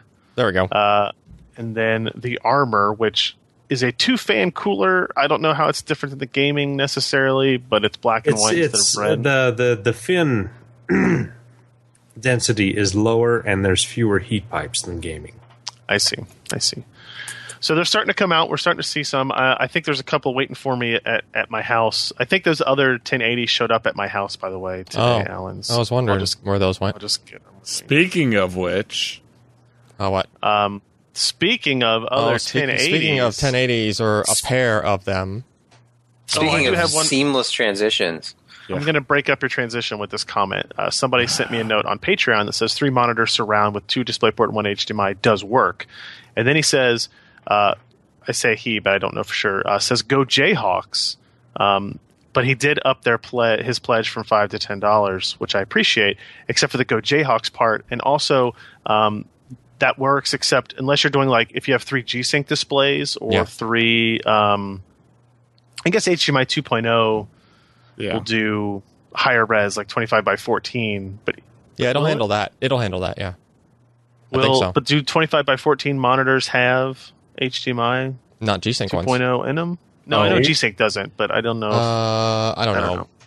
I don't know. It's worth the debate, but I would rather have seen a DisplayPort. You can always convert DisplayPort down to anything else. So anyway, back to your amazing transition. Derailed amazing transition. So we got an EVGA card in. Of course, it would happen as Ryan was like flying over a large ocean or something like that. So I kind of, kind of threw it on a test bed, and we didn't have the new HB bridge thing, but I just threw one of the LED bridges on it and fired up the old 3D Mark and got over 10,000 as a score on Firestrike Ultra at, So that was interesting. It scaled as expected. Got to toy around with it. I was able to overclock both all the way past 2 gigahertz Yes, even the Founders Edition, even though it was sitting behind the other board, like with, you know, a less than a quarter-inch gap between the two cards, and, you know, I had its fan cranked up to 100%, but it still managed to do it just fine. You know, it just was running at 72C while it was doing it. That's all right. You know, just it's still possible. It's just that card, you know, could probably use some better cooling, especially if you're going to try to do any kind of SLI with those. And, yeah, and I guess tomorrow I'll be running over to Ryan's place and stealing two more cards and probably doing quad. So there's the new... this is kind of a love-it-or-hate-it design. I don't like it. Ken doesn't like it. I was kind of on it, but... I liked earlier EVGA model looks. Well, I mean, I like this better when it's lit up. Like, I like how they lit up all those, like, whitish parts in the center, along the center. Yeah, I like mine better when they're lit, too. But that was the one that was running at 47 Celsius, not 72. Yeah, it was running at 47. But honestly, it didn't need to run at 47. I had the fans on just everything cranked to 100 because I was just going for a simple overclock. Just took the slider and, you know, precision axe, just whoop, okay, up to 100. Just a simple overclock. Fans at 100%. Fans at 100%. Power boost at 120%. Yep. You see what happens when I leave, Ryan. Yeah, I just cranked everything up to 11. You know, I want to say until this release, I don't think I've ever run the fans at 100% on purpose. Except to just, I wondered how loud can it get if I put it to 100? And it gets pretty loud. You would never run it at 100, right? Like you would never actually do that. So here's the thing: actually, it kind of almost needed 100 on the other one, on the Founders one. Well, that's because you had it smushed together. It didn't need to be. Well, yeah, and they're going to have to be smushed if I do quad for 4. Yes. Yeah, there's no way around that. Fans on this actually probably about as loud at 100%. Yeah. So really does not need 100%. Yeah, my guess is that if they're at the same noise levels at 100, those fans could probably run at 20-something. Yeah. While the NVIDIA Founders Edition maybe has to run at 50 or something like that. Just a guess, but. Yep. Yeah. All right. So that was a thing. So I guess I'll be doing the whole whatever super secret key thing just so that I can. Yeah, I got to figure that out still. I still don't get, like, is it really writing something to the cards? Like, I would have thought it was just like a registry tweak and something telling the driver to do something different. Well, it'll be licensing. Same damn thing as HDCP. No, nothing like that, I don't think. But it's just like, you know, the whole, like, modifying the cards. I don't think it's modifying the cards to do it, just a hunch. But remind me after the show. I need to send emails on that again anyway, so. Yep. What other stuff happened? Asus announced ROG Rampage 5 Edition 10. This is a motherboard with all of the LEDs on it. It looks nice. Now it's got like different things. You can light up different colors at the same time and stuff, right? Like I got in the X99 Deluxe 2 that has those colored PCI Express locks, or what you call them, latches. But now this has like underbody lighting as well. Underbody lighting? Yeah, like see on the right hand side. Go back up a little bit. Back in the day? It's glowing from underneath. See on the right hand side. Oh, yeah. Yeah, on the right hand side, it's got like underbody glow on it. Plus, it has the 50/50 RGB header on it too. Yeah. But they moved that PS2 port, which is just weird. Yeah, what's doing over there? Oh yeah, I don't know. All right, $599. This is the celebration of their 10th anniversary of Republic of Gamers, I guess. I believe this is also the motherboard they announced we'll be releasing 3D models so that you can customize and put your name where it says, like, the Republic of Gamers. You can replace that with a nameplate that says Alan. That's 3D printed. I don't really need one. No, but it can say Alan. You have a 3D printer. Okay. I mean, we have all those. You're going to enhance the resale value so much by doing that. Be like, This is Alan. This is the Alan edition. Personal motherboard. Yeah, just sign it, and there you go. Yeah. Perfect. All right. Down. What else? Wait a minute. There's two of those. All Asus Avalon Concept PC. Uh huh. Did you see that in person, Ryan, or have you? No, I did not. I guess you weren't at. What did you think about when you read through my little write up on that? Did it immediately look like a record player to you? Yep. It looked like a small, like a mini hi-fi system. It looked like it had a CD cartridge changer in the front.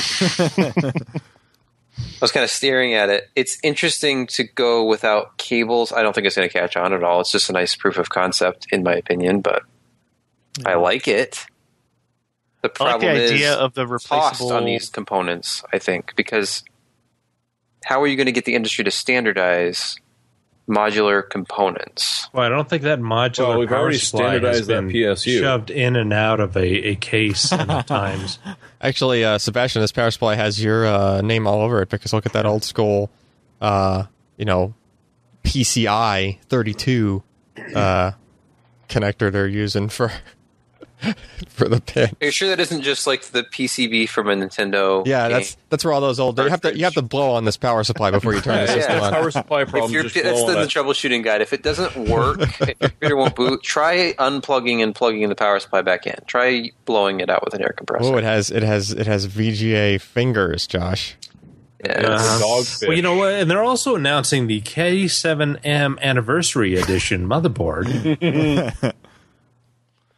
No. The idea behind Avalon is that Asus says there hasn't been any real innovation in cases and platforms because the people who make the motherboards aren't the same people that make the cases.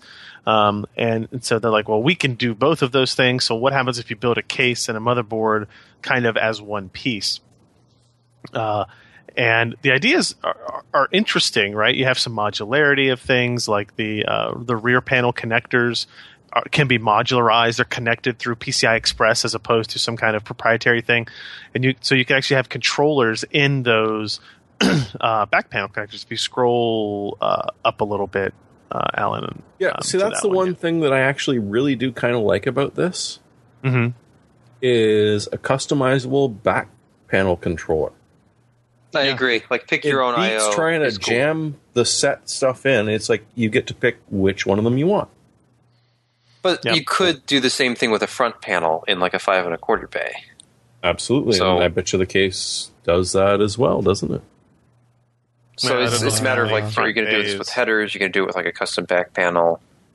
Scroll down to the second photo, Alan. I just want to stare at that for a while. Yeah, that's that looks like. It looks like a cheap Emerson Walmart special stereo unit that you buy with plastic speakers. I was just wondering if the speakers were built in. You know? Yeah, exactly. Yeah, like I've had this idea before. Like the ATX form factor's been around for a while, and surely we can do something better. And I like the idea of them trying something, but. Number one, this will never come out. This is one of the things they announced at Computex that'll never see the light of day. Yep. Asus does that every year. Number two, they probably should have went a little more reasonable with it and not try to do this. Like, that's true. Like, what's that case that Kickstarter got like? I felt about the same thing about the Level 10. The old BMW and what was it, Thermaltake? Yeah, the BMW designed case. Yeah, like that thing was, it's pretty. It's stupidly expensive, and it's going to be a pain in the ass to try and upgrade. Look up the Apple 20th Anniversary Mac, and you will see the inspiration for this. Yes. The most ridiculously overpriced personal computer of the modern era. It looked like a high-end home theater or like a stereo component.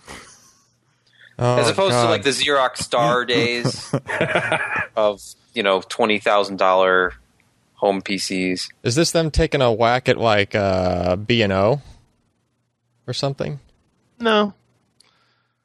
Bang & Olufsen? Yeah, because that's what it looks like they were trying to do. Yeah, it does kind of look like it. No one knows. I mean, they're trying to make a computer. The funny part to me is that, like, the video card is still the biggest, most obnoxious piece of this entire system, right? Like, they show one of their own Strix cool cards in the system, and they were like, and as it turns out, we couldn't really figure anything out about the GPU because it requires so much power, so we just jammed one in here anyway.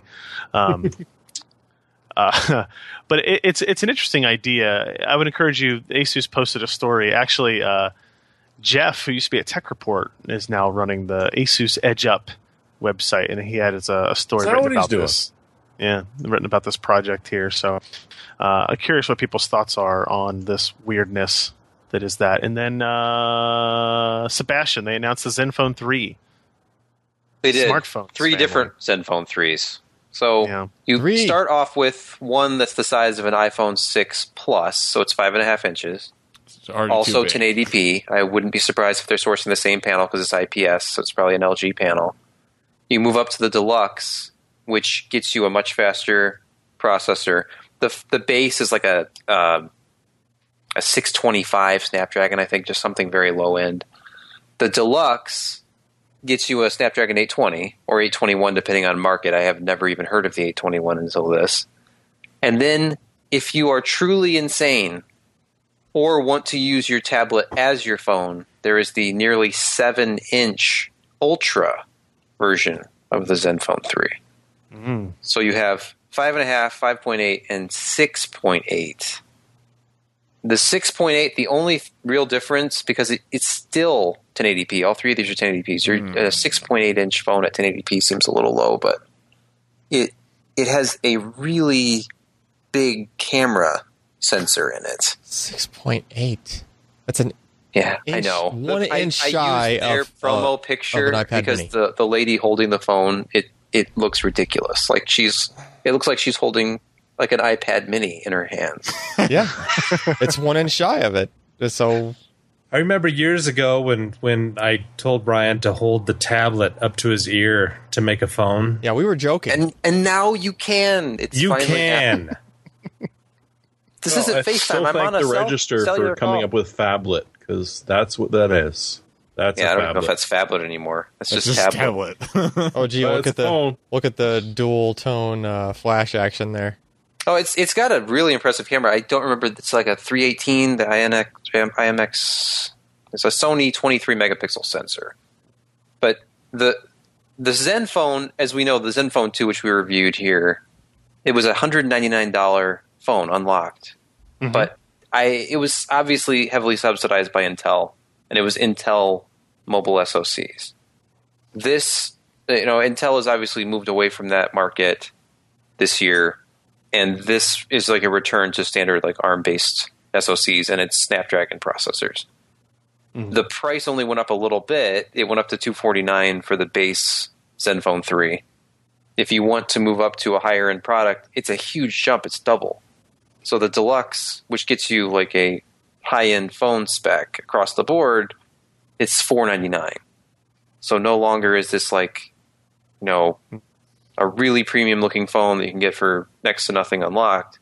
You're going to have a choice. Like, do I want low-end specs at a low-end price or high-end specs at a standard unlocked phone price? I'll be very curious to see how that affects them, because one of the things I did notice in my walks around Hong Kong yesterday and all the different markets and the electronics markets, the Asus brand was everywhere for cell phones. It's a market that's very much looking for unlocked devices at low cost, and as you reviewed it was a really good device for that price. So I'm curious how much this will affect them. We can talk about it another time, but like the markets over there were an amazing thing for an American person to see. Basically, any cell phone that you could ever have imagined existing, from a candy bar phone to the Galaxy S7, sitting in glass display cases, just stacked on top of each other with screen protectors already on them because they were all used phones just for sale. Was mind-boggling. You can get your iPhone upgraded to 128 gigs of storage. There are stalls that desolder the VGA package and solder on the bigger capacity. Awesome. I took a picture of in like 10 minutes. There were two guys in a thing at a soldering thing, and they were I don't know what they were doing at the time. Nobody really likes you taking pictures of them over there. Yeah. But I took a picture of them at work. Because it steals their souls. So, yeah, it's pretty impressive stuff over there. I'll have some pictures I'll show you. We'll talk about it in the post-show. What else happened? EVGA happened at Computex. We already talked about their 1080 and 1070. In the 1070s, they'll have similar ones. I was more curious about, what do they call this power thing? Oh, that is the EVGA PowerLink adapter. Okay. And so this is a modular. If you zoom in on it, it's easier to see. But so you plug this in to the end of your card, which you can see in the screenshot just above it. Right. So it's plugged in, so it reroutes your cables so that now they're on the inside. They're on the inside? It's supposed to make it cleaner so that you plug the cables into the side of the like the back side of the video card as opposed to the top of the video card. So on the bottom right of that EVGA bracket is where the actual cables go into. Oh, okay. Correct. Right? So it means that you're not dragging cables all the way out. Think about the ATI 5870 versus the 5770. Whereas the 5770 had the cable coming straight out the back. The 5870 had it coming out the top. Yeah. Why didn't they just put the power connectors on the side if they wanted it to be on the side? Well, apparently that whole dissuading the quad thing didn't have an impact because... no EVGA is even selling custom bridges because that's what you were testing, wasn't it? No, realize that bridge would not be the same as the HB. The HB would only have two pairs of ports on it that goes... Yeah, because of the bandwidth limitation. They said they can't go above two at full bandwidth, right? Yeah. And there's no guarantee that all of those are currently servicing... Well, that's probably one of their older style bridges that actually does the diagonal crisscross thing. With a single port used for each card. If you would direct your eyes a little bit lower on that picture. Oh, okay. Oh, no, same one. You will see that there is a integral fan controller as well as all of your power buttons on the side of the case, not the front. Oh, yeah, we saw that case at CES. They gave this thing a name. Yeah. Yeah, no, it's the Dawn. It's the Dawn model DG87. In fact, it's not a good name. All right. So no, it's not. One. But it's a nice shot of Jacob. You can see him reflected. And, two new power supplies and colorful cables. They were quick to point out that these are just a small smattering of the colors that will be available. Cool. So you'll be able to buy ESU sleeved cables in probably 187 or 18.7 million different colors, just to match your LEDs. All right, our last CES. Our last Computex story. Actually, this isn't even a Computex story. Don't worry. No, it's not a Computex. Well, I imagine they just launched it in tandem with Computex just because stuff's going on. What the hell is it? So we've, seen how the Samsung 2.5-inch SSDs have gotten shrinkier and shrinkier, and like less chips on them, and. Shrinkier, yes. Yeah, yeah. Remember, like when I opened up the, what was it, like the 200? No, like even the 250 gig, like 850 Evo. Just like an MSATA SSD in there. It's like smaller than an MSATA SSD, right? It's a controller and like one chip or two chips, like for flash. Well, what if you just took the controller and the RAM and you stacked those dies on top of each other, and then you took up to 64 48-layer VNAND dies and threw that on top of the other two things, and then put it all in one BGA chip package. And by the way, that is a NVMe PCIe SSD controller. So basically, you're talking similar performance, potentially, to a 950 Pro. Potentially. Potentially. You know how many pins they have on the bottom of that? Well, there's not nearly as many leads as the M.2 controller. Well, the plug-in.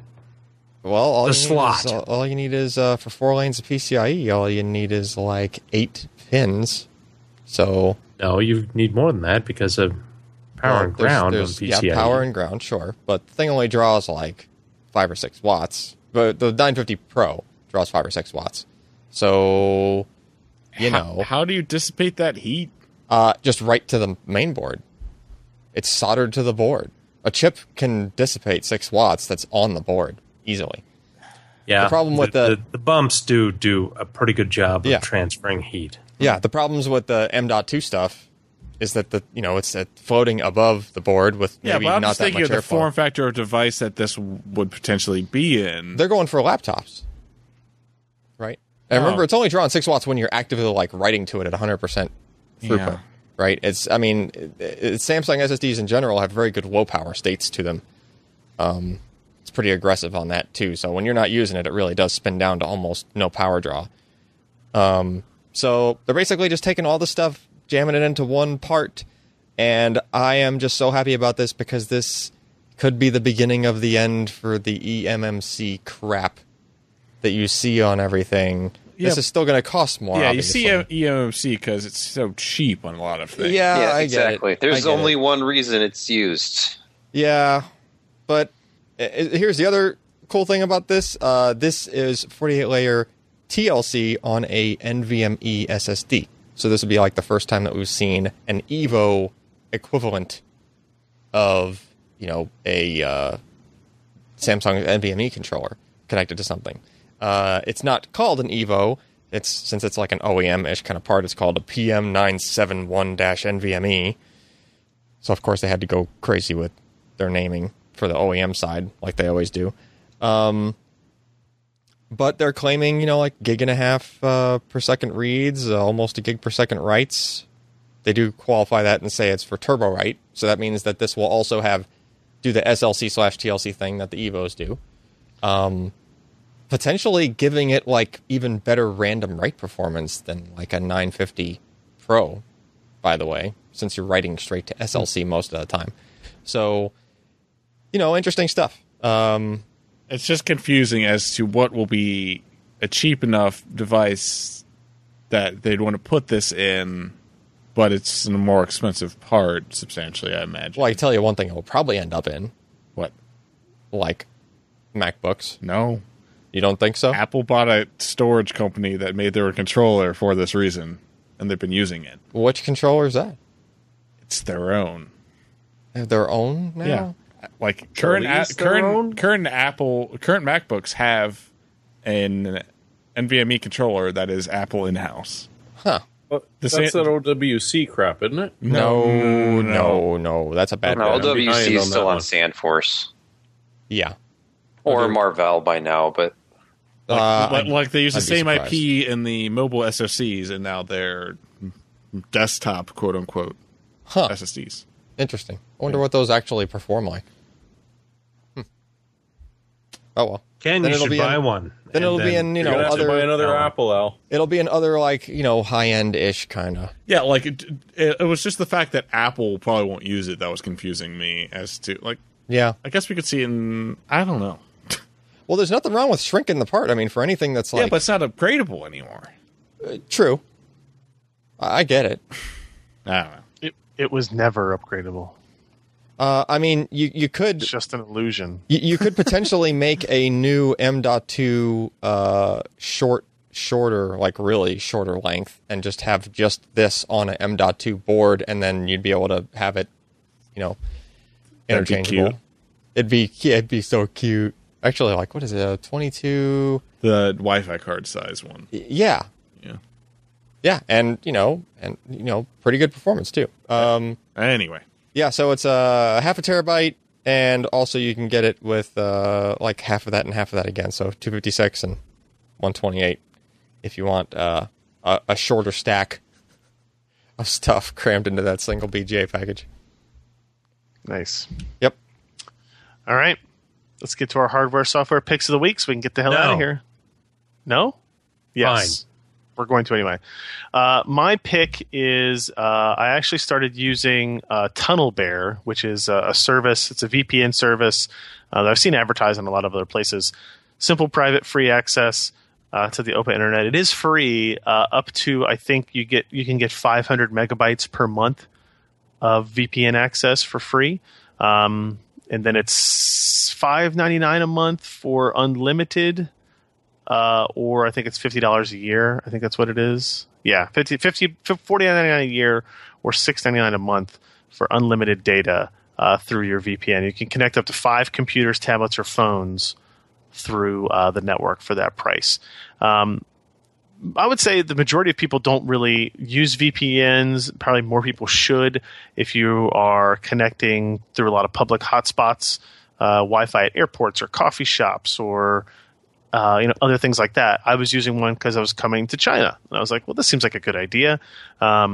And then I wanted to download some new episodes of a TV show to my iPad through Amazon Prime, but it wouldn't let me because I was out of the country. It said it was region locked. I was like, well, no, I'm not. You told us you were working. This. What's that? You told us you were working, not watching TV. I'm downloading them for the flight home. But I wanted to preload like 8 of them on the device, the whole season worth of episodes, and it wouldn't let me do it because I was region locked. So I downloaded Tunnel Bear, enabled it. Now Amazon thinks I'm coming from the United States, and I was able to download my episodes of the Newsroom season 3 correctly. And then I just felt a little bit better using it on my PC.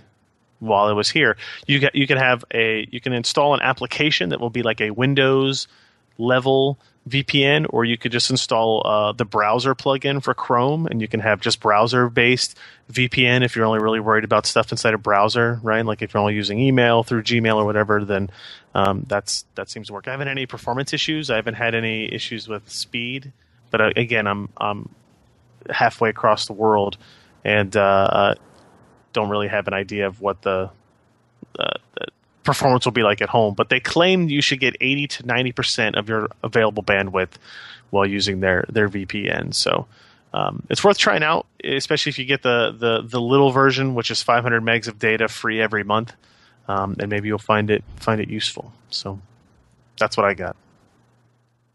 All right. Next. Oh, sorry, I'm just telling Sebastian to rub whiskey on his kid's gums. So hey, this is in line. This is in line with that Asus thing we were talking about. This is how it works. It didn't do me any harm. Anyways, I get many Kickstarter emails. Some of them I pass along, and this is one that I will. Dan Cases. We talked about this months ago when they were first talking about designing this, and it's kickstarted. They're already funded. For about $260, you can get this case, which is more impressive if you scroll past the video and go down into the build pictures. I look at it and my fingers sort of started bleeding just because of how compact this thing is, but I'm impressed. It fits a full-size GTX 1080 Ti. That is not easy to do in a small form factor system. Actually, it barely fits. But it fits. And then on the other side, you cram in the power supply. And either an air cooler or an all-in-one. It's, honestly, I'm looking at this thing, I'm going, this is pretty. Like, this is well designed. And you compare this to some of the other small form factor chassis, it's in line with the prices. It's got the PCIe adapter so that you can mount the card vertically as opposed to horizontally. If you're looking at something that has to be tiny but powerful, I'd look into this thing because it's already been funded 2-3 times over last time I checked. Just short of 3 times over. And even though it's on Kickstarter, this should actually ship. They're partnering with Liam Lee, like the... Yes. What was that other Kickstarter case? That big one that... Oh, that was bad. The one that Sebastian reviewed. Yeah. What was that case? Not the one that we wanted him to throw down the hill, but the other one. Yeah. Anyways, Liam Lee seems to be getting into this semi-custom business, doing these sort of small runs. I'm looking at this thing. I'm impressed. Yeah, cool. It's worth looking into, anyways, because of that picture right there. You couldn't make that smaller. Yeah, end case. I think that was end case. Yeah, it was end case. Yeah, end case is the one that fell over horribly and kind of deserved to. What? No, it didn't. It didn't. I know. End case was a success. It was a great case. Sebastian loved it. Oh, did it? Yeah, he didn't want to send it back. Oh. But it was a Kickstarter that Liam Lee made the case for them, and this is the same sort of thing. So there's a lot of experience they have dealing with the old Kickstarter stuff. Haven't we all at this point? Yeah. All right. So all you guys got a bunch of Amazon boxes lying around, right? You're not next. Oh, I'm not next? No. Oh, damn. Who's next? Oh, yeah. You're next. Which no, he's the Ready? I had the tabs open in the wrong sequence. Dolly. Now that I look more human. What? Anyway, everybody needs a printer. Still. No. Print out airline tickets. No. Things your kids want to turn into high school. Printers are the devil. They never work. Doesn't matter. It's an inexpensive duplex printer, inkjet, fast. Can do duplex scanning as well. It can go up to 11 by 17, and it's only $199. 11 by 17 is pretty impressive also. It's damn impressive. $199.99. I mean, sure, so ink does cost a bit, but you know they've improved the Inabella stuff, and it's not as horrific as it used to be. But you know what? It's kind of nice to be able to scan 11 by 17.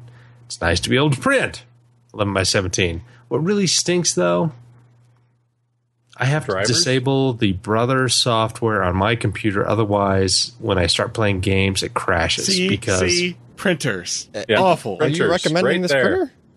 Hey, you know what? It's a good tool. You just got to learn how to use it. How long have you had this printer? Year. Oh, okay. Oh, it hasn't caught on fire yet. No, it has not caught on fire. I have literally seen a Brother printer catch on fire. But I just do realize that, you know what? You turn off the software that runs in your little taskbar that tells you, hey, your ink's low. And things run fine, and you can still print. It's more like you're playing a game. No, crash. Yeah, that sucks. That's before I realized that the Brother software blows, but the hardware is pretty good. That's how all printers are. The hardware is always correct. The hardware all always printers fine. Are like this because as it turns out, we know how to make inkjet printers. Apparently, we just can't make software that interfaces with them. Sorry, yes. I really hate printers. Oh, printers are... Oh. That is why I am employed at a company, is because printers just don't effing work. PC load letter. Yeah. So there you have it. $199 for more. Now. So you guys got like a bunch of Amazon boxes lying around, right? Nope. No? Well, y'all suck then. I recycled them out. Where's Sebastian? I know he's got Amazon boxes lying around. He gone. He gone? Oh, okay. Well, other people listening to podcasts might have those boxes. And, like, you know, I'm taking up space. You may not be able to get to the recycler so often. You start breaking them down, and then you realize, hey, wait, if I'm, like, selling other stuff on eBay, I can, like, use the boxes, but I want to break them down, but then I don't know how big they are. Like, because they're all broken down in a pile. And, like, you're fishing through the pile, and I'm like, I started realizing, like, hey, there's codes on these boxes. It's got to be surely someone's made a list of these codes and what the dimensions were. So you can just look it up and then look for the code, and then you've, poof, got the right size box. Well, somebody did. And why in the hell would you have that many boxes? What do you mean? Just stuff gets shipped to your house and Amazon and, like, from Amazon? Do you not have recycling? I have recycling, and I do throw the boxes away often, but... You know, if you have a need to, you know, store some stuff with those boxes or ship some stuff off, like... Sure. How are there that many boxes? There's all sorts of different boxes. Oh, codes. There are many, many boxes. Yeah. There needs to be a phone app for this so I can, like... This box is yours. It needs to be able to have a camera that looks at the codes on the boxes and presents to you the data as you move over them. Oh, right? You want augmented reality. Yeah, you want AR Amazon box dimension pop-up. Yeah, if I have to go to a website and look up a frickin' table, that's not as useful. Well, you know. When I'm just looking at the giant stack of boxes, I want tell whoever made that website that we need augmented reality, Google goggles Intel style RealSense setup. Yeah, you could use RealSense and you just like take a picture. Or, you take a picture of what you want to pack. And it tells you what Amazon the RealSense thing should just do it all for you. Like, here's your dimensions. Exactly. Okay, get this box. Intel should hire us. They should. We'd be pretty good at this. They just fired 12,000 people. Keep in mind. So yeah, so there's room for me. Yeah, so and room. One of them was the guy with working $1,700 processors. Come on, the profit margin. One of those guys fired was working on the RealSense Amazon box app, and now it's just gone. Now this is a growth business. They'll hire us. Oh, okay. Let's see. It's in the cloud. That's all we got to say, and then boom, instant money. Augmented reality cloud. Do you have a website? RealSense. VR ready. 18.6 million colors. Look at this. My bottle got beat up. Look at that. What'd you do to it? What happened to it? It was in my backpack when I was in downtown Macau and in Hong Kong yesterday. Was it in there? The paint just chipped off of it really easily. Was it in there with a brick? No. It's because the bottle was designed with asynchronous paint. Asynchronous coating. Exactly. Yes. I obviously don't understand it.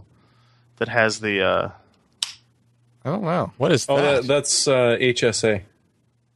I think that's it. Like you open it and then you close it and then you do that and it creates like an airtight seal, a vacuum. Yeah, creates a vacuum. Like interesting. Yeah. So anyway, is that it? Are we done now for our show? Sebastian's not here to give us his pick. So. Yeah. So I guess I'll have to wait till later. Sorry, Sebastian. Oh well. Yeah, his crying kids. What's the name of the fluid that you put on a rag and you cover a child's face and it falls asleep? Chloroform, ether. Chloroform. That's chloroform or ether. He thinks that's a great thing. Although I don't think it actually works for that purpose. Oh, it will. It sort of does. I don't know. If he suffocates someone with a rag. All right, sure. We're done. Let's end the show.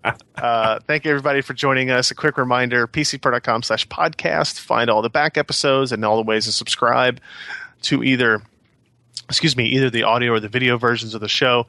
Patreon.com/pcpro if you want to help support us.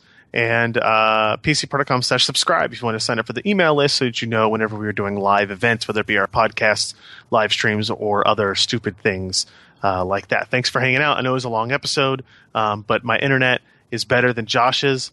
And no, it's not. Mine is fantastic tonight. Yep. I'm Ryan Strout. I'm Jeremy Hellstrom. I'm Josh with highly improved internet functionality. And I'm Alan Malentano. Bye. If you enjoyed this content, consider supporting in-depth technical content by contributing at patreon.com/pcper.